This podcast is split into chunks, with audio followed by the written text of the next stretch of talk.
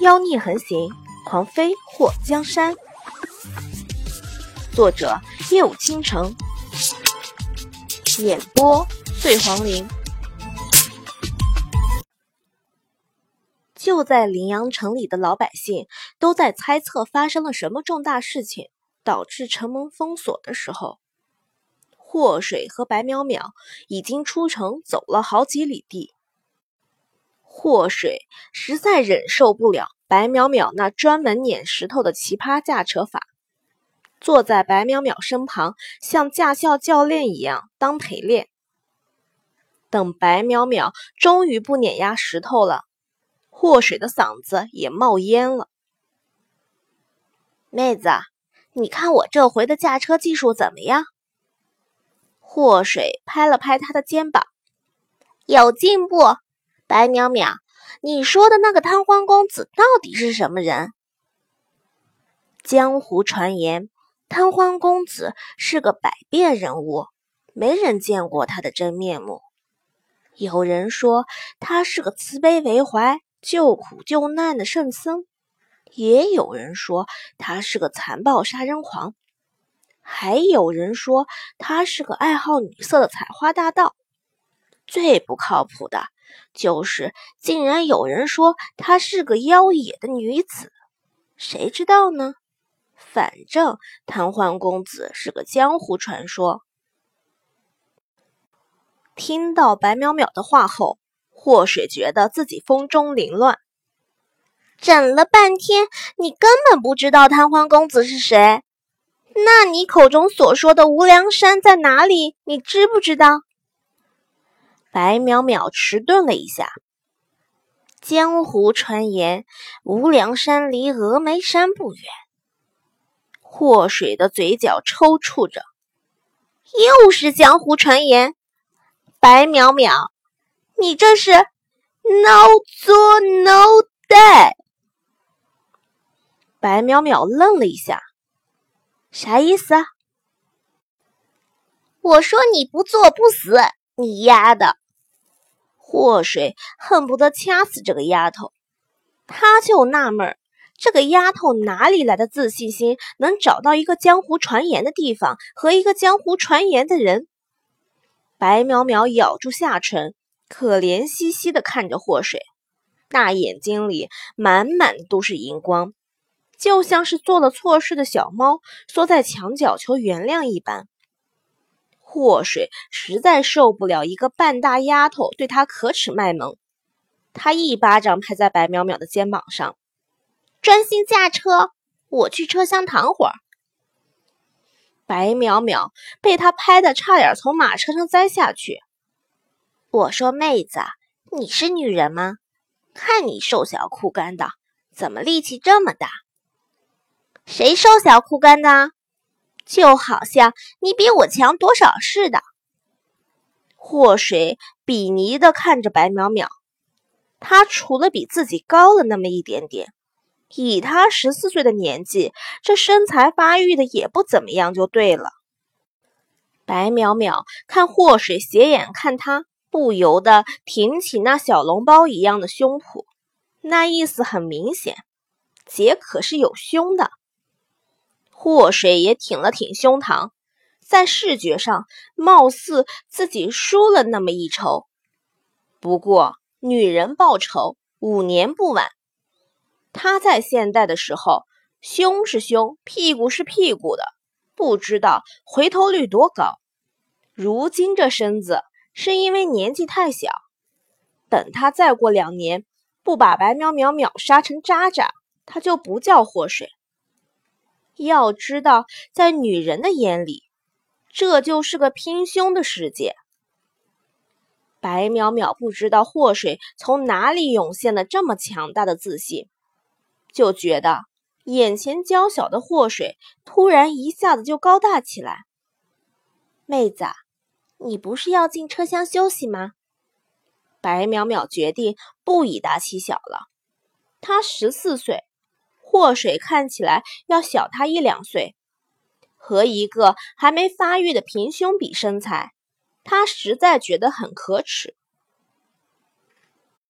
祸水身中剧毒，如果没有白淼淼的九转玉露完成着，怕是早倒下了。此时也是真的觉得很疲惫。打开车门进去后，靠在软垫上。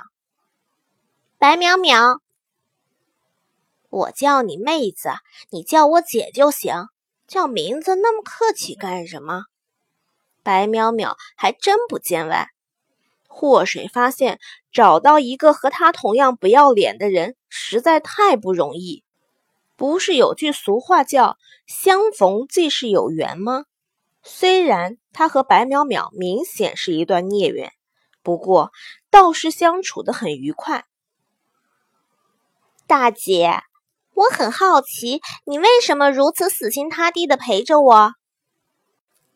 祸水又不傻，白淼淼看上去根本不像外表那样天真可爱、没心机。从那双慧洁时不时流露出一丝诡异的眼眸里，就能看出来，这个小丫头可不是小傻瓜。你不是因为我中剧毒了吗？就像你说的，我要是逃逸了，肯定会良心不安啊。我爹说了，做事要无愧于心。如果整天惦记着事情，老的会很快的。白淼淼回头看了霍水一眼，脸上满满的都是诚恳。你看我这真诚的眼神，我是真心要和你做朋友、当姐妹的。霍水眉头一挑：“你是因为我身上银子多，跟着我可以吃香喝辣、坐马车吧？”白淼淼张大了嘴看着霍水，许久才在马车上蹦跶了一下。顺便娇嗔了一声：“哎呦，你自己知道就好，就不要说出来了嘛，怪不好意思的。”祸水恶寒了一下，用力的抖了抖身上的鸡皮疙瘩，直接一伸手把车门关上，挡住了白淼淼那张撒娇的脸。两个人在天黑前到了一个小镇。白淼淼直接把马车赶到了一家客栈门前。祸水隐约听到马车外有人说话，他警觉地睁开眼睛，竖起耳朵听。听到最后，他眉头一挑，嘴角微微的翘起。马车外，白淼淼正在和人吵架。我说：“你这人怎么这么不开窍？”就算有人包了你家客栈，但是你偷偷让一间给我，怕什么？我和我弟弟就住一晚，明早就走，肯定不会让你家客栈的人发现。我说小公子，我这家客栈两天前就被包下来了，谁知道人家什么时候就过来？我收了人家的钱，要是再让你们住进来，被人发现了。我这客栈的信誉还要不要了？快去别人家看看吧，我们不留客了。说完，人家直接把客栈的门给关上，那响声让车里的祸水都跟着一捂耳朵。我去你老祖宗家的亲家的二姨的表姑妈的外甥女，不让住拉倒，爷还不稀罕呢。白淼淼用力的踹了一下门，气哄哄的跳到马车上。怎么了？祸水打开车门，看到白淼淼坐在马车上，手肘拄在大腿上，托起下巴。这家客栈住不了，被人包下了。白淼淼看了看天色，听到自己的肚子咕噜咕噜的直叫唤，换一家看看。总不能小镇上所有的客栈都被包下了。好，白苗苗赶着马车一路撵石头的来到第二家客栈，没有祸水陪练，他这赶车技术又倒退回去了。就像和头一家客栈套好话一样，这家客栈的掌柜也说出同样的话，就说客栈被人包下了。不留其他客人住宿，两个人走了三家客栈，全都是一个说法。等天色彻底暗下来的时候，不光白淼淼要发飙，祸水也耐心全无。我去你老祖宗家的亲家的二姨的表姑妈的外甥女。被再一次拒绝后，祸水和白淼淼一起喊出这句话，连祸水都学会了，可见他们两个被拒绝了多少次。妹，我饿了。白淼淼捂着肚子，看着马屁股发呆。我们把马杀了吃肉吧。大姐，你这是多饥渴！一会儿想吃驴，一会儿想吃马，你能不能不惦记我们的座驾？我一饿就烦躁，一烦躁就想吃肉。白苗苗捂着肚子，我想吃东西，我想睡觉。你到底想吃东西还是想睡觉？我想吃完东西就睡觉。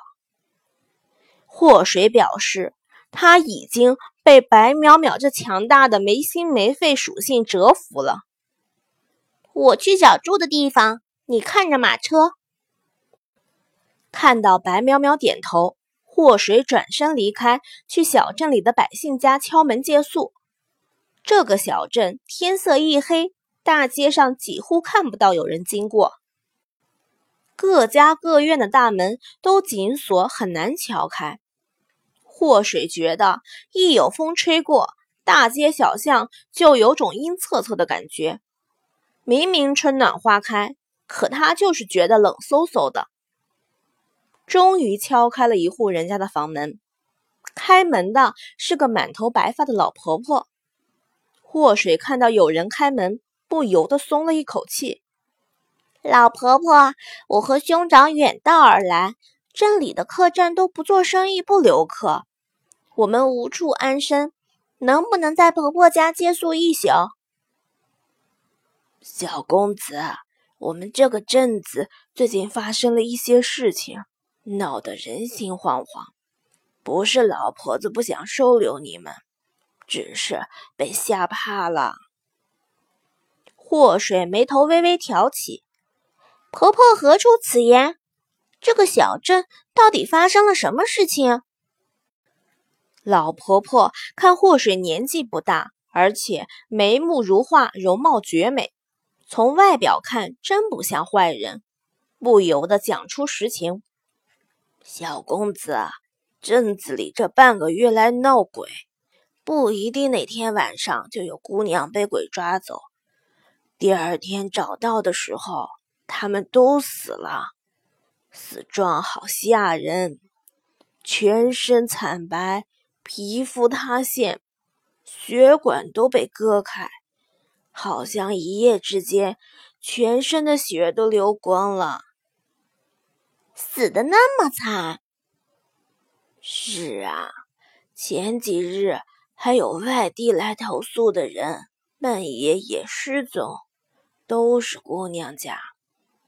有一家客栈的掌柜，因为在他的客栈丢了人，那掌柜被失踪人的亲属都给打残了，所以现在整个小镇的客栈都不敢留客，怕出事担待不起。婆婆，官府不管吗？已经报到临阳城了。城里的小衙门根本查不到任何线索。小公子，趁着天色还没大黑，你赶快赶路。要是能赶到临阳，是最好不过的。虽然那恶鬼只抓姑娘，可小公子你长得漂亮，别让恶鬼盯上。老婆婆好心劝祸水。婆婆，我就是从临阳出来的。现在天色不早，而且直刮阴风，说不定夜里就要下雨。婆婆，你留我和我兄长一夜行吗？我给你银子，我也不怕什么妖魔鬼怪。老婆婆不住摇头，那可使不得。要是小公子你真的出了事，我这老太婆子也担待不起呀！祖母，天都黑了，你快回来！”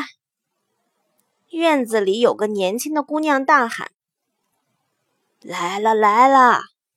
老婆婆转身就要走，看到祸水瘦瘦弱弱的站在门前，她关门的时候有些犹豫。其实留两个人住一夜也没什么，就是怕出了事担不起那个责任。我好饿，白淼淼的声音在祸水的身后响起，这冷不丁的一出声把祸水吓了一跳。饿你妹呀！不是让你看着马车吗？你跑这里干什么？马车呢？祸水发现白淼淼一个人过来，根本没赶车。这大街上一个人都没有，那么大的车，随便找个地方放一下又丢不了。祸水找到住的地方了吗？我好饿。白淼淼一副快要饿成疯狗的模样。那表情让人觉得瘆得慌，就有一种再不给他吃东西，他就要咬人的节奏。祸水一抬手捏住白淼淼的嘴唇，不让她墨迹，然后非常诚恳地看着眼前的老婆婆：“婆婆，你看，我们兄弟二人一路走来，又累又饿，客栈住不得，这天阴沉沉的，也不知道会不会下雨。”婆婆，你做做好事，收留我们一晚吧。祖母，你怎么还不进来？院子里传来了脚步声，一个十六七岁的少女从老婆婆身后走了过来，看到祸水和白淼淼的时候愣了一下。祖母，这两位是？娇儿，这两位小公子去客栈投宿被拒绝了。他们想在我们家借宿一宿。老婆婆一看就是个心肠软的。夜黑风高，天上的星星都没有一颗，真的是说下雨就下雨。祸水看到叫娇儿的少女，五官挺精致，就是长了一脸的青春痘，影响了美观。他眼珠一转，突然开口：“娇儿姐姐，小弟家里是开医馆的。”有个祖传秘方可以除痘生肌。娇儿姐姐这么漂亮，如果用了小弟的方子，肯定会成为漂亮的姑娘。哪个少女不爱美呀？这是个看脸的时代。娇儿原本漂亮的，在小镇都出了名，就因为长了一脸的痘痘，所以自卑的不敢出门。如今听到祸水说什么秘方，一下子就瞪大了双眼。你说的是真的？那方子可以除痘生肌？娇儿兴奋的手都颤抖了。祸水点了点头。这天色已晚，我和兄长都饿得难受。娇儿姐姐，如果想知道如何祛痘不留印，不如等我和兄长填饱肚子后细谈。快进来，我刚刚煮好了饭。一起吃点儿，祖母，你看这两位弟弟年纪这么小，没个住的地方，要是再赶上下雨的话，这一夜该怎么过呀？让他们在我们家住一晚吧，正好我们的屋子多。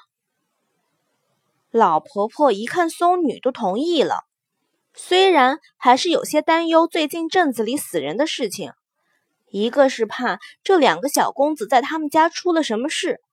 还有一个也是觉得自己家收留两个少年不太妥当。不过看祸水和白淼淼长得比小姑娘都漂亮，而且规规矩矩的，不像坏人，也就点了点头。哥，你去把马车牵来。祸水让白淼淼去找马车，那马车可花了他不少银子。要是被人牵走了，这怎么办？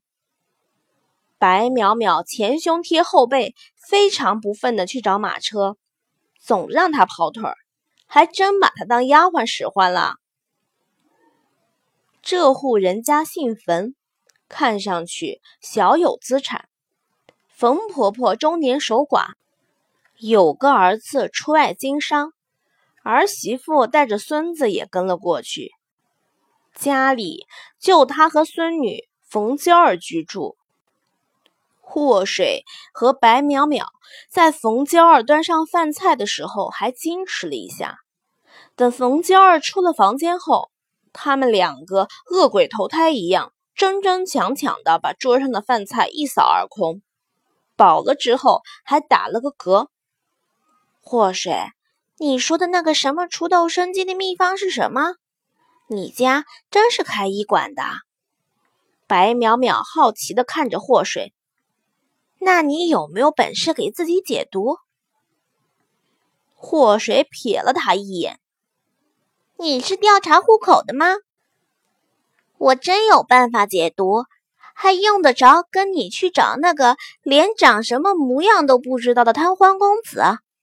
白淼淼，你实话告诉我，那个贪欢公子真的能给我解毒吗？如果不能，你趁早带我去冷月楼找你那个仇人要解药。你是不知道，贪玩公子无所不能，别说解狼牙针的毒，就算是死人，他都能医得活。一提起贪欢公子，白淼淼一脸的崇拜。你见过他？说的跟真的似的。没见过，不代表不知道啊。能被我爹爹夸赞的人，肯定是错不了的。你爹是谁？我爹是大名鼎鼎的白龙门门主。哎呀，我是不是说了什么不该说的？白淼淼一捂嘴，祸水眼眸一动，看样子这丫头还真是有点来头的。可惜的是，就算白淼淼说出来。他也不知道白龙门是什么地方。冯娇儿在祸水和白淼淼吃过饭后，敲门找祸水讨除痘的方子。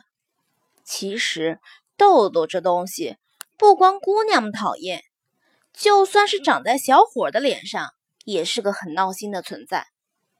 祸水在现代的时候天生丽质，从没长过痘痘。不过他那个养母。一直在和豆豆做斗争，白天杀人，晚上灭豆，那些灭豆绝招让祸水大开眼界，简直闻所未闻。林阳离海边近，这小镇应该也不缺海货。祸水还真在冯家找到了不少干海带，他用水泡发开后洗净。剪成一块块的，让冯娇儿贴在脸上，又交给冯娇儿几种面膜，什么大白菜、黄瓜、西红柿、鸡蛋、蜂蜜什么的，各种面膜来一发。娇儿姐姐，你以后注意一下饮食，多吃清淡，少吃油腻辛辣的，用温水洗脸，用完海带面膜一定要用清水把脸洗干净再睡觉。先用几天，如果没什么效果，就换成大白菜的。大白菜用擀面杖擀成网糊状贴在脸上，换上三片就差不多了。纯天然、没有任何化学制剂的自制面膜，不会对你的脸有任何副作用。主要是看哪个比较对症。如果有特效，持续使用，肯定会改善你脸上肌肤的。对于祛痘，祸水没什么经验。不过，古代的蔬菜水果都不是打农药的，就算涂在脸上，也不用担心有什么不良反应。他提供了那么多方子，总有一款会适合冯娇儿就对了。冯娇儿欢天喜地的跑去研究祸水给他的方子。如果他用着真有效的话。他可以在小镇上出售这些方子给人治痘痘，到时候也可以给家增添点进项了。要是祸水知道他有这想法，肯定会感慨一声：“不愧是商人的女儿，真的是钻钱眼里去了。”